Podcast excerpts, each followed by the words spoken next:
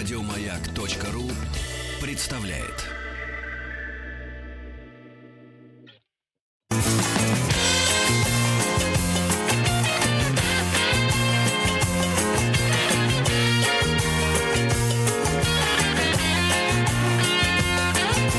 Вахтанг Махарадзе и Павел. Добрый день, уже совсем скоро, 14 мая, исполняется 65 лет организации Варшавского договора. А в 1955 году был подписан Варшавский договор о дружбе, сотрудничестве и взаимопомощи. И вот в цикле программ «Соцлагерь» мы как раз изучаем историю э, стран, э, которые подписали договор и какие взаимоотношения, узнаем, у них были с Советским Союзом. И сегодня будем знакомиться с социалистической Словакией, которая тогда входила в состав Чехословакии. И э, у нас на связи младший научный сотрудник Института Словакии славяноведения РАН Виктор Никитин. Виктор, здравствуйте. Здравствуйте, Виктор. Здравствуйте. Виктор, скажите, пожалуйста, а с чего лучше начать для того, чтобы понять э, о, взаимоотношениях э, Словакии в составе Чехословакии э, в, как раз в организации Варшавского договора, поскольку обычно, когда все-таки речь об этом идет, говорят в целом о Чехословакии, в целом о, о, об этой стране, но отдельно не рассматривают Чехию и Словакию. Были какие-то различия у этих стран тогда и в чем они заключались? А, знаете ли, на самом деле о различиях э, достаточно тяжело говорить. А, дело в том, что если говорить про организацию Варшавского договора, а, надо начать, наверное, с того, что в 50-х годах прошла индустриализация Словакии. Словакия постепенно превращалась из отсталой сельскохозяйственной территории всей Чехословакии в промышленную, более, более-менее развитую. И в Словакии так сложилось, эта индустриализация принесла э, словацкой части Чехословакии э, военную технику, производство, э, в основном в области тяжелого машиностроения. И по сути дела, э, надо сказать, что э, Так, у меня ощущение, что Виктор у нас куда-то пропал. Алло? Вот. Алло, алло, Ви, Виктор, пропал, Виктор, нашелся. вы снова, вы снова появились, да, просто как-то прервались, прервало вас посередине фразы немножко. А, из, извините. Так вот, а, я хотел сказать, что, а, собственно говоря, все решения в рамках ОВД, которые принимались применительно к Чехословакии, они, они затрагивали, конечно же, и территорию Словацкой Республики. А, затрагивали в плане, например, того, что скажем, если говорить о танковых войсках, то в Чехословакии было самое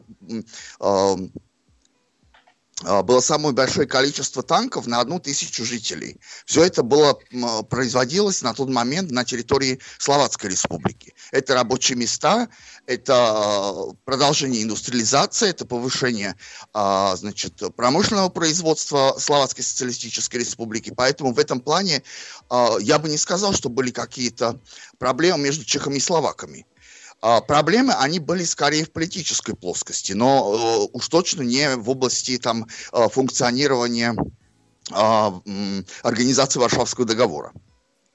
Виктор, если позволите, я бы хотел поинтересоваться событиями, которые случились э, гораздо раньше, вот когда в 18 году э, Словацкий совет провозгласил выход Словакии из Венгерского королевства и присоединение к Чехословацкой республике.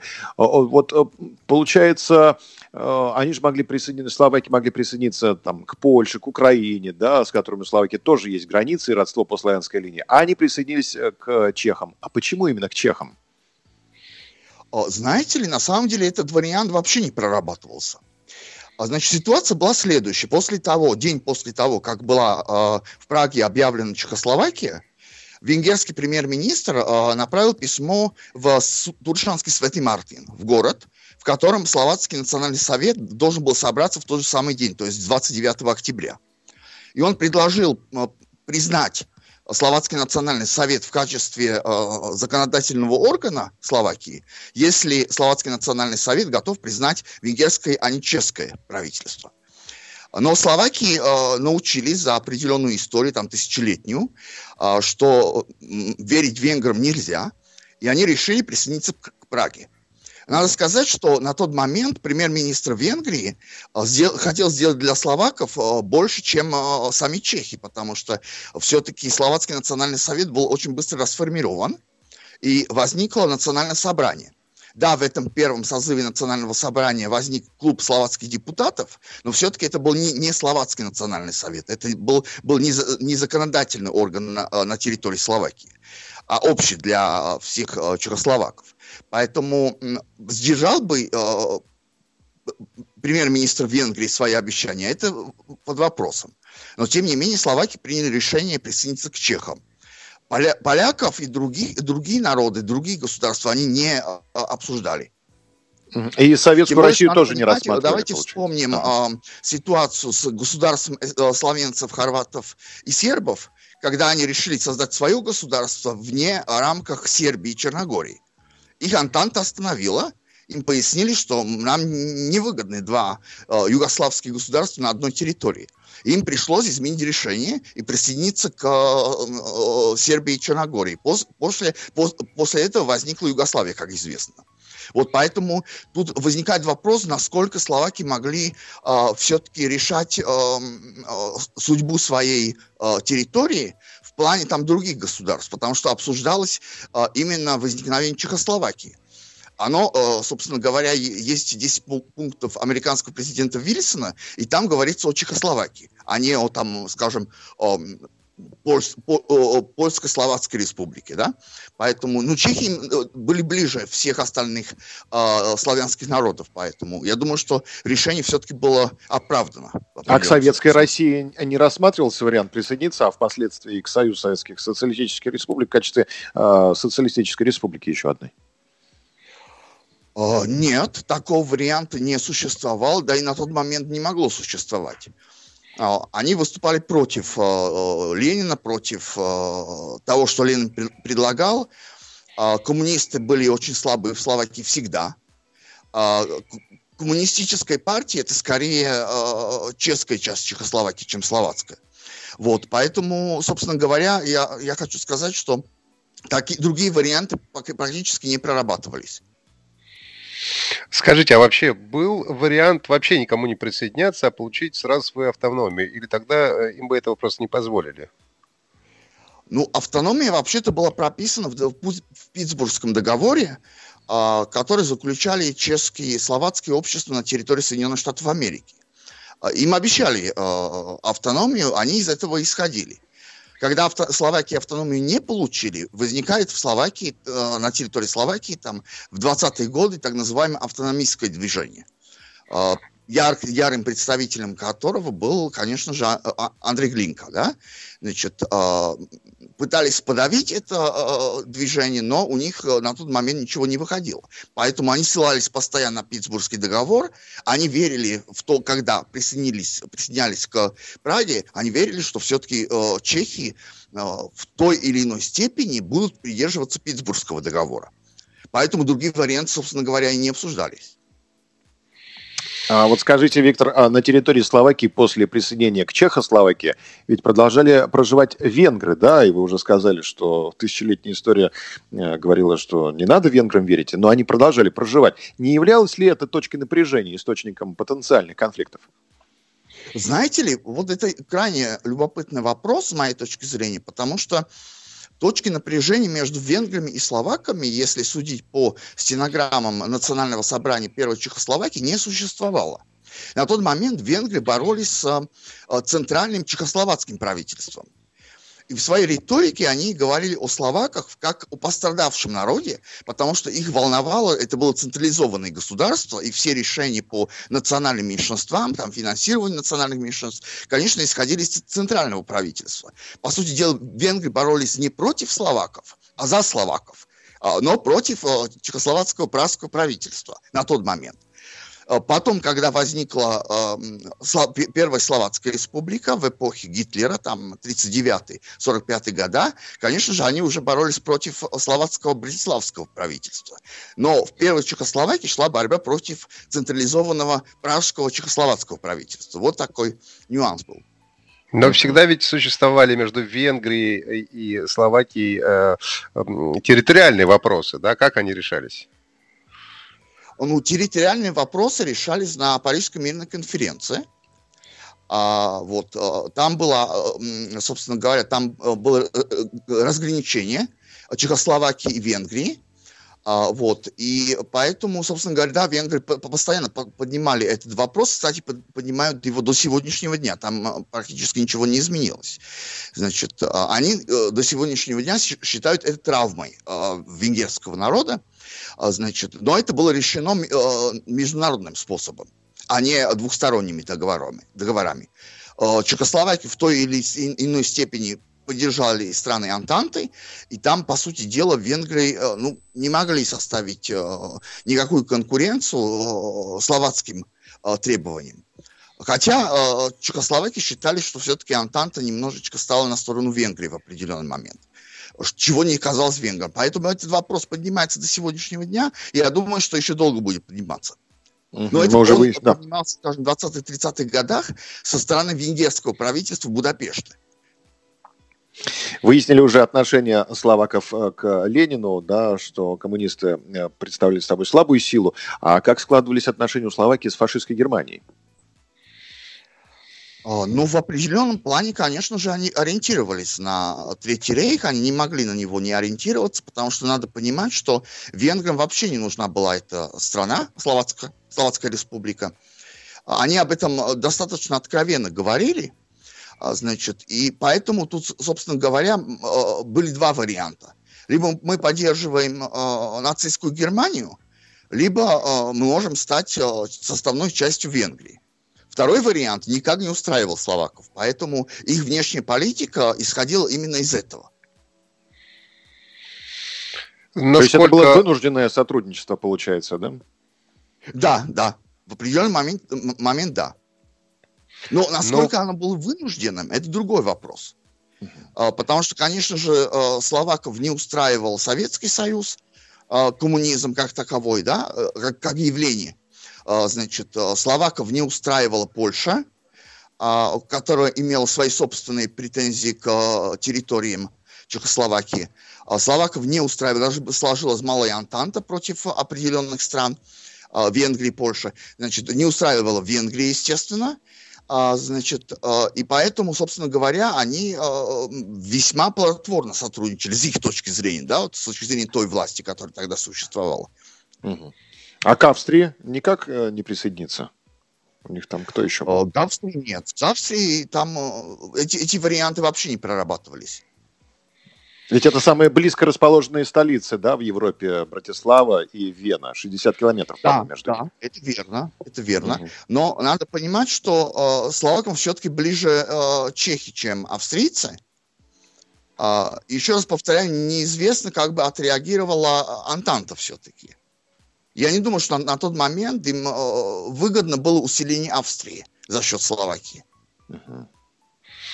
Но насколько, э, насколько в сотрудничестве с фашистской Германией Словакия получила то, что хотела, а в результате она же все равно стала ну, таким марионеточным государством, по сути.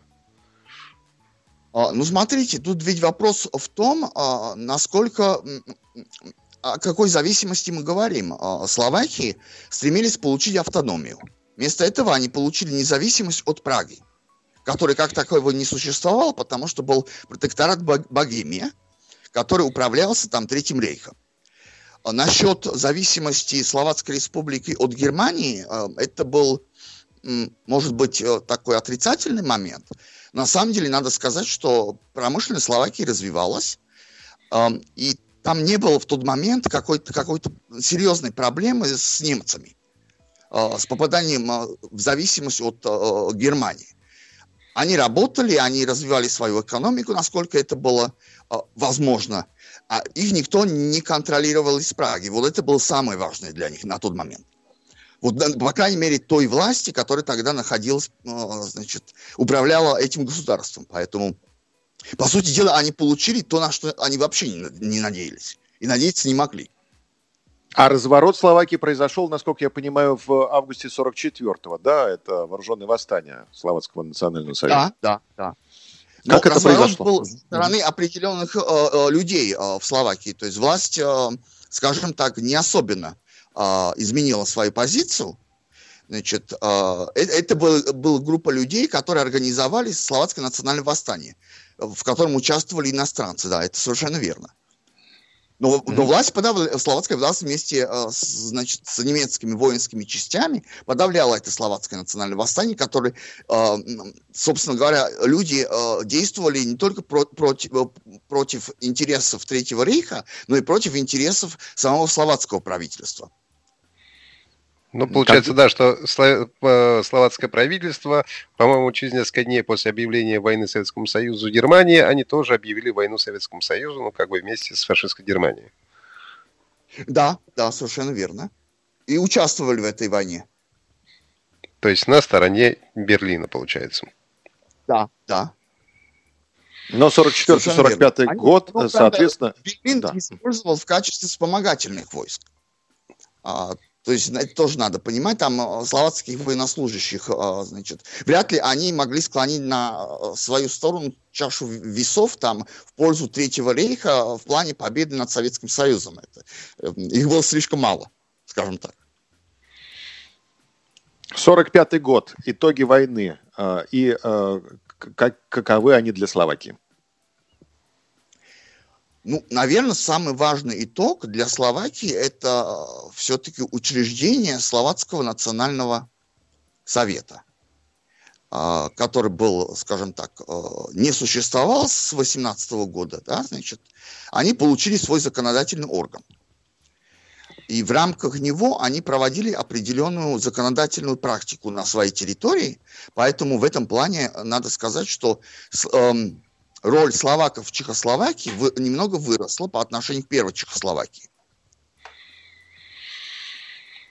Ну, получается, что уже после Великой Отечественной войны а, уже а, Словакия стала частью советской как бы а, Чехословакии, да, уже все-таки при всей нелюбви к коммунистам да, да. Они, они вошли все-таки в коммунистическую Совершенно. страну, в коммунистический союз, да. Насколько хорошо они себя там чувствовали? Знаете ли, вот это крайне сложный вопрос, потому что, с одной стороны, а, несомненно, была проведена а, индустриализация Словакии. А, то есть их промышленное производство и в итоге их уровень жизни населения, несомненно, вырос. С другой стороны, Александр Дубчик, весьма известный политик, лидер Пражской весны, постоянно ставил вопросы об урегулировании а, отношений между словаками и чехами. А в итоге в 1968 году был принят законопроект о создании федерации. То есть, по сути дела, 48-68 а, года – это со стороны словаков борьба за ту автономию, которая им была обещана Питтсбургским договором там еще до возникновения Чехословакии. Вот такая история. Угу. То есть выходит, что в Чехословакии были центральные органы власти, которые управляли и Чехией, и Словакией, а в Словакии был свой национальный комитет, который мог управлять только Словакией, то есть рулил делами внутри э, автономии. Да? Получается, у Чехии были преференции, и как бы а, вроде две страны на равных да, существовали, но Чехия была равнее, да, получается? Или я ошибаюсь? Да, на тот момент, да, действительно, такая ситуация э, существовала. Она достаточно неординарная, потому что если есть парламент, есть и э, свое, э, ну, в определенном э, плане, есть свое правительство.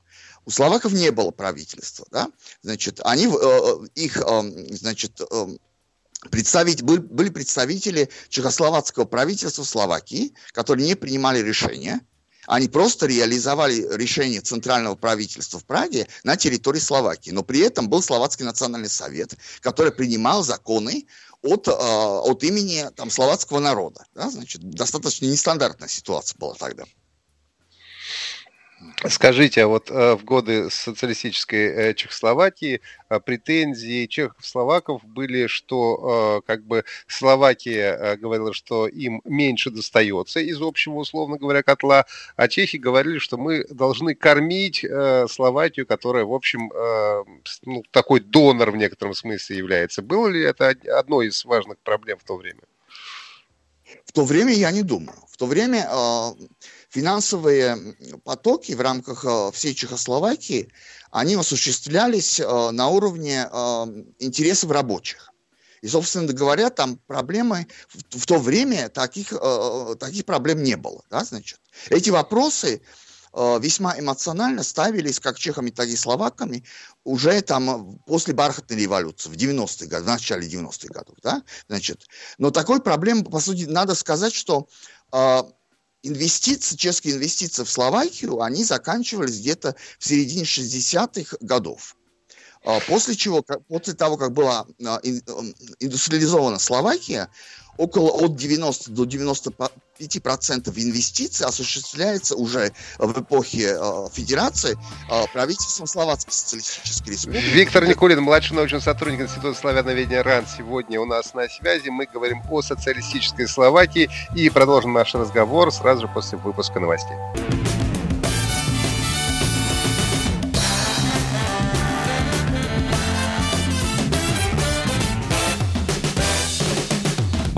Вахтанг Махарадзе и Павел Картаев.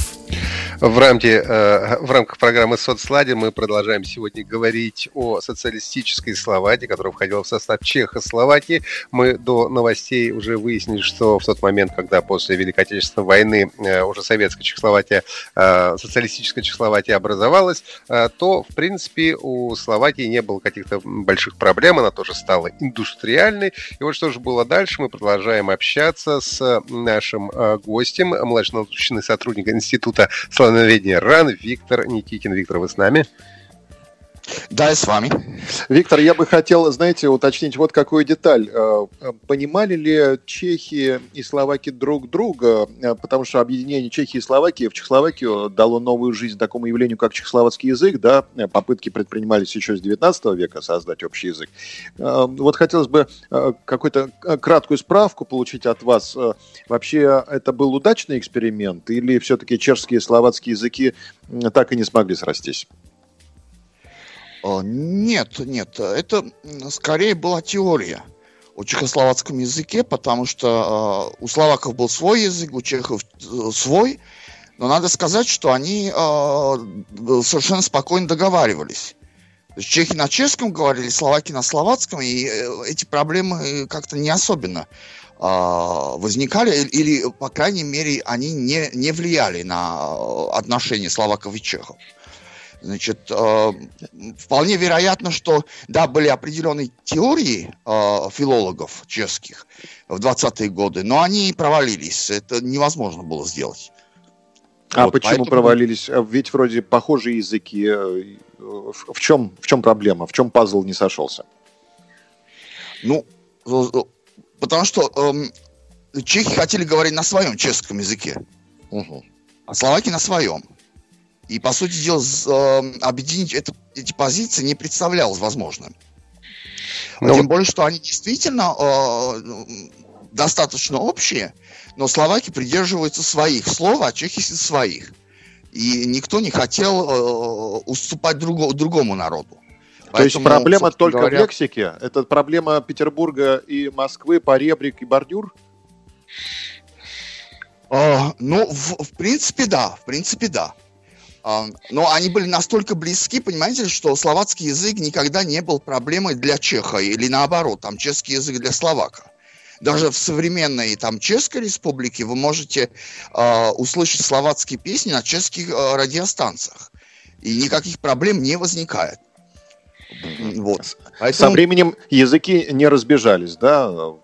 Чехия и Словакия по-прежнему... Вы должны понимать, что со, времен, э, со времен там, э, развития, скажем, э, телевидения, словаки смотрели чешские фильмы на чешском языке, да? Словацкие фильмы не дублировались на чешский язык. Вот. Были фильмы, скажем, а, Луи де Фюне, которые были переведены на чешский язык. И словаки до сегодняшнего дня говорят, что мы не можем себе представить перевод на словацкий язык. Настолько удачный был чешский перевод. Поэтому а, мы, э, словаки изначально с детства привыкали к чешским словам. Да? А, а чехи владели определенными словацкими словами. Так что, по сути дела, языкового барьера, такого, как, скажем, между украинским и русскими языками, там не существовало никогда ну, сначала там образование Чехословакии, э, говорю, да? Да-да-да. А смотрели ли в Праге братиславский фильм «Майка с планеты Гурун», который упавший с облаков, спадла с облаков, который... Знаете, такой информации у меня нет, если честно. Я, кстати, говорили о кинематографе, я вспомнил, ведь в свое время был известный чехословацкий фильм, назывался он «Лимонадный Джо». Это был прямо такой, э, то, что называлось «Макарон» или «Вермишелевый вестерн». А вообще, был ли в Словакии свой кинематограф и вот свое искусство отдельно от Чехии? Знаете, на самом деле был. Но, но надо сказать, что этих фильмов было э, настолько мало, и не все они были популярны, что а, о словацком кинематографе можно, может говорить человек, который действительно ориентируется именно на Словацкую республику, да, потому что действительно чешский кинематограф намо, на, намного популярнее. Вот. Но он, он был, он сложился, есть представители, и, в общем-то, эм, они достаточно популярны в Словакии.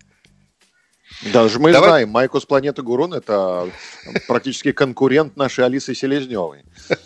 Ну, много, много чего было. Такой, э, такой вопрос. А, Пражская весна. Как э, словаки от, э, отнеслись к этому? Так же, как чехи? Или все-таки э, у них было более спокойное отношение вот к этому событию? А, не, ну, Пражскую весну возглавил словак, Дубчик. Поэтому э, это было единение народа, который ожидал реформ уже несколько лет, потому что имела место определенная стагнация – в чехословацкой экономике, она была не столь ощутима, как потом, а, позже, там, в особенности в начале 90-х годов, да, но тем не менее все-таки а, определенные моменты ощущались. И, собственно говоря, конечно, словаки поддерживали своего Дубчика. Для них это свой Дубчик, наш Дубчик. И до сегодняшнего дня так. Угу. Ну и чехи тоже поддерживали, получается, словацкого Дубчика. Да, Дубчик, ну, Дубчик пришел с определенной идеями реформирования этого государства, там социализм с человеческим лицом, это очень нравилось чехам, поэтому тут не было никакого противостояния между двумя народами в рамках одного государства. А вот говорится о том, что в Праге протест зрел в творческих кругах, и вообще э, кафе в Праге это такой вот символ э, либерализма, что там вот мысль э, возникала вот это вот пражской весны. А кто составлял оппозицию в Словакии? Были какие-то центры оппозиции в Словакии? А, смотрите, там есть существеннейшая разница, потому что в Словакии оппозицию формировали католические верующие круги.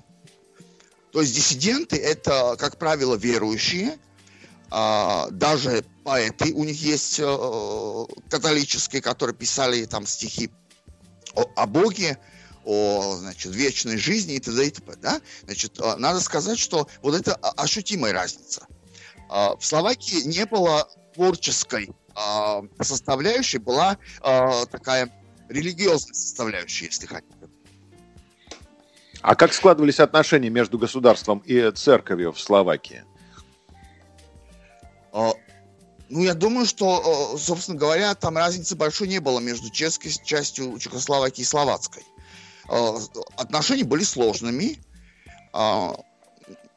Скажем так, были священники, которых, которых рукоположили, но они не могли осуществлять свою деятельность, потому что коммунисты выступали против. Это были как раз священники-диссиденты. И возникала тайная церковь. Имеется в виду, что священники начали проводить богослужбы в так, у нас Виктор начинает пропадать. Давайте немного. Виктору перезвоним, да, на самом да. интересном месте. Да, а, я думаю, что когда Виктор к нам вернется, хочется уже поговорить о том, вот а, в какой момент начался вот этот раскол и в какой момент начались вот эти проблемы. Две страны, которые много лет жили вместе, и, как нам сказал наш а, гость Виктор Никитин, в принципе, в советском, ну, как бы в социалистической Чехословакии не было никаких особенных проблем, но в какой-то момент эти проблемы и начались. И доходило же до смешного. Мы помним так называемую эту дефисную войну войну, которая происходила в 90-е годы, когда страны даже не могли договориться о том, как про, в каком месте ставить или не ставить дефис в названии страны, уже даже до смешного. Как это получилось?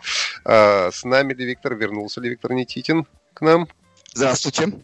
Здравствуйте снова, Виктор, снова здравствуйте. Вот а, как раз пока мы перезванивали, э, говорил о том, что в какой момент а, начался вот этот внутренний раскол, который в результате дошел даже до известной всем вот этой дефисной войны, когда две страны в социалистической Чехословакии жили вроде бы мирно, хорошо друг друга поддерживали, но в какой-то момент не смогли даже договориться, как правильно писать название.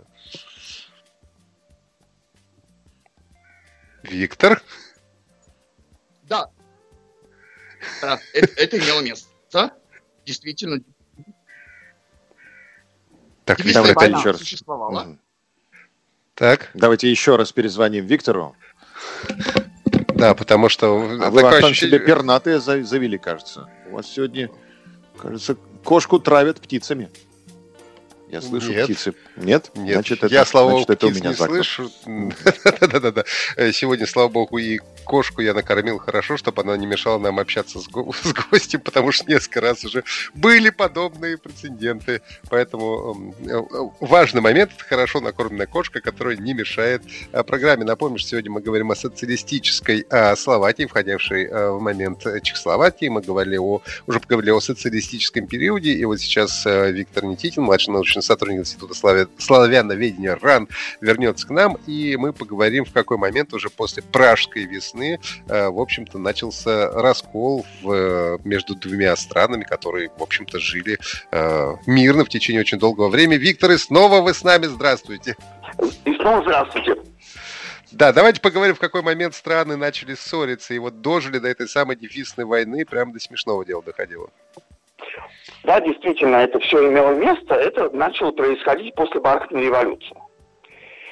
А, и э, словаки иска... Э, начали искать свое место в рамках э, федерации, э, которая бы их более устраивала, чем э, та ситуация, которая складывалась до бархатной революции. Да? Значит, э, я хочу сказать, что на самом деле это не совсем э, значит, э, дефисная война, потому что она длилась полтора месяца. Действительно, они не знали, как правильно назвать Чехословакию.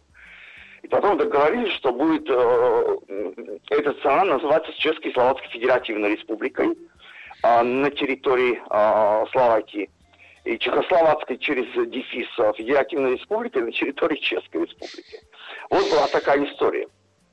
Однако надо сказать, что куда более сложная ситуация возникла для Словакии, когда чешские депутаты Федерального собрания Чехословакии заявили о том, что э, на самом деле федерация это не чешское государственное устройство. А что узнаем сразу после небольшой паузы. Бахтанг Махарадзе и Павел Картаев.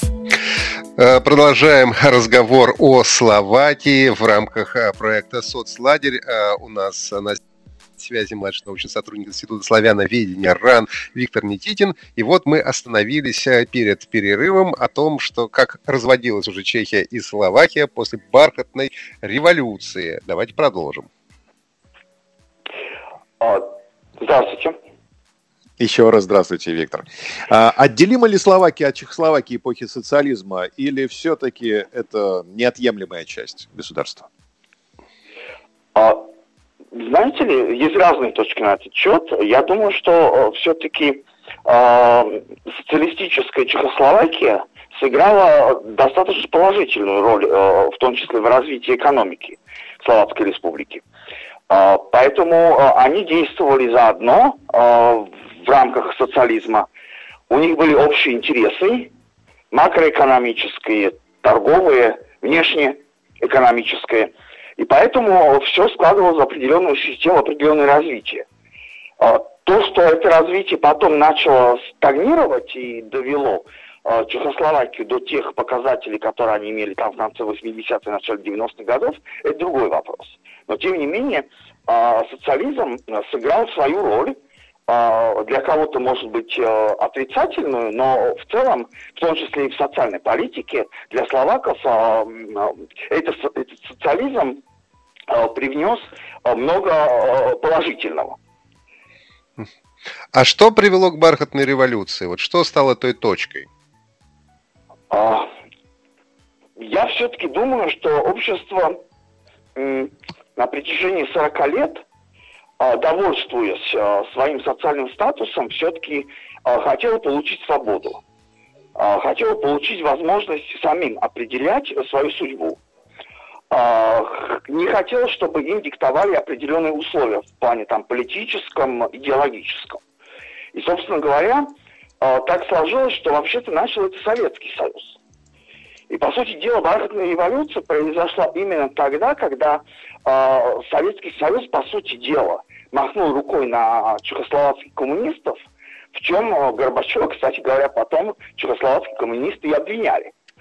Вот. Э, дошло даже до нелепого, когда Советский Союз заявил э, на переговорах чехословацкой э, делегации, что он э, считает необходимым а, значит, реабилитировать 68 а, год, а, Пасху весну и, конечно, Дубчика. На что возмутились словацкие коммунисты, говорят, как это так, мы такого сделать не можем. И мы, для нас это, значит, по сути дела, оплеуха. Вот. И действительно, в итоге Советский Союз лично Горбачев извинился за 1968 год, именно в тот момент, когда еще, собственно говоря, коммунисты Чехословацкой находились при власти. Вот. Они это не понимали. А, они потом после этого заявляли, что, скорее всего, Горбачев просто решил э, искинуть, извините за такое выражение. Вот. Но были такие оценки. Угу. А, Виктор, скажите, а почему словаки всю жизнь боролись за свою независимость, за свою национальную идентичность, да, а в итоге не сохранили свою национальную валюту? А, смотрите, это, это сложный вопрос. На самом деле сейчас а, словаки идентифицируют себя как составная часть а, более демократического и менее централизованного Евросоюза. Потому что, несомненно... То есть они опять вернулись в Ав... к Австрии, к Венгрии, получил, ну, в рамках такого вот Евросоюза, правильно? Э, да, но, но условия существования в Евросоюзе, все-таки э, более независимы, чем условия существования словаков даже э, там, э, в Чехословацкой Федерации там, э, более демократического типа, то есть 90-92 года. А, и они определяют свою макроэкономическую политику, внешнюю экономику а, и другие моменты, которые, на которые имеют право. Чего не было при, никогда при, даже при федеральной власти в Чехословакии. А отдельным государством, не входя ни в какие союзы, они бы не прожили, получается, да? Им пришлось они, примкнуть к Евросоюзу. Нет, нет. Они, конечно, прожили бы, но они себе это не представляли возможным. Пришли к власти те люди, которые ориентировались на Евросоюз так же, как предыдущая а, значит, предыдущие правительства коммунистическое ориентировалось на Советский Союз. По сути дела, они поменяли советский флаг на евросоюзовский. Риторика осталась одна и та же. Скажите, пожалуйста, чем э, и как сегодня живет э, Словакия после отделения э, значит, от Чехословакии, какие взаимоотношения с чешскими соседями, насколько хорошо развивается экономика и какое, может быть, не знаю, будущее ждет эту страну в ближайшее время? И как правильно называется государство сегодня? А, государство называется Словацкая Республика. Угу. А, у Словацкой Республики установились очень хорошие связи Чешской Республикой проблем практически не наблюдается после распада Чехословакии. А, каждая страна живет а, своей экономикой. А, нет споров по поводу того, кто на кого, кто, кто, кто, кто кому платит деньги. Да, значит, но что касается будущего Словацкой Республики, тут есть определенная проблема все-таки. Дело в том, что около 80% словацкой экономики находится в руках а, несколько десятков а, западных транснациональных корпораций.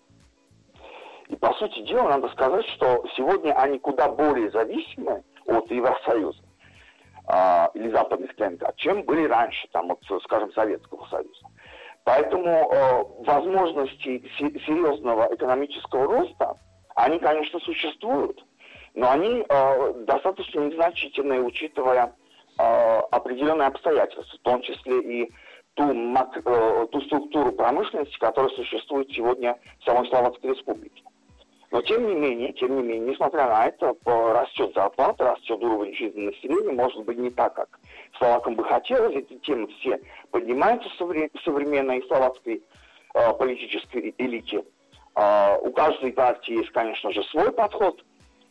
Есть более прорусские ориентированные политические партии, менее прорусские. Да?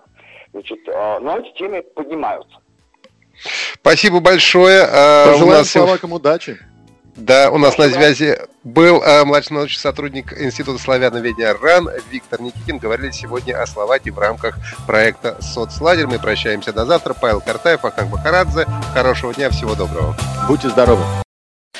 Еще больше подкастов на радиомаяк.ру